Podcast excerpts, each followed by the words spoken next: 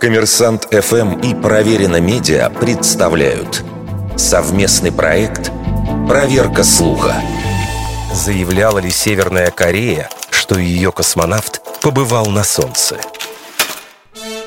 Несколько лет назад российские СМИ писали о невероятном событии.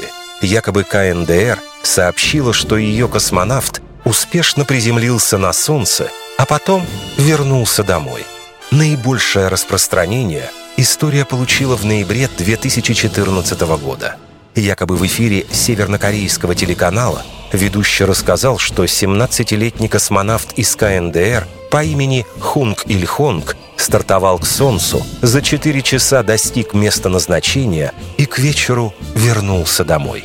По словам ведущего, путешествие проходило ночью, чтобы уберечь пилота от смертельного жара звезды, а вся миссия заняла около 18 часов. По прибытии космонавта встретил сам Ким Чен Ын, которому герой подарил образцы солнечных пятен. Нет нужды обсуждать невозможность и абсурдность такого космического достижения. В КНДР ничего подобного не заявляли. Это была сатирическая новость. Отечественные СМИ сослались на сайт Твиктаун, где действительно было написано о заявлении северокорейского канала.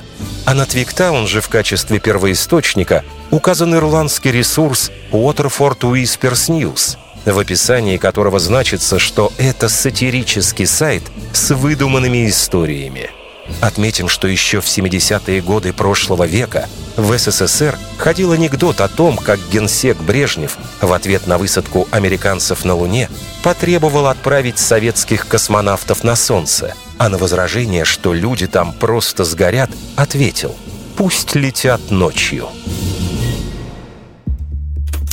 Вердикт. Это сатирическая новость.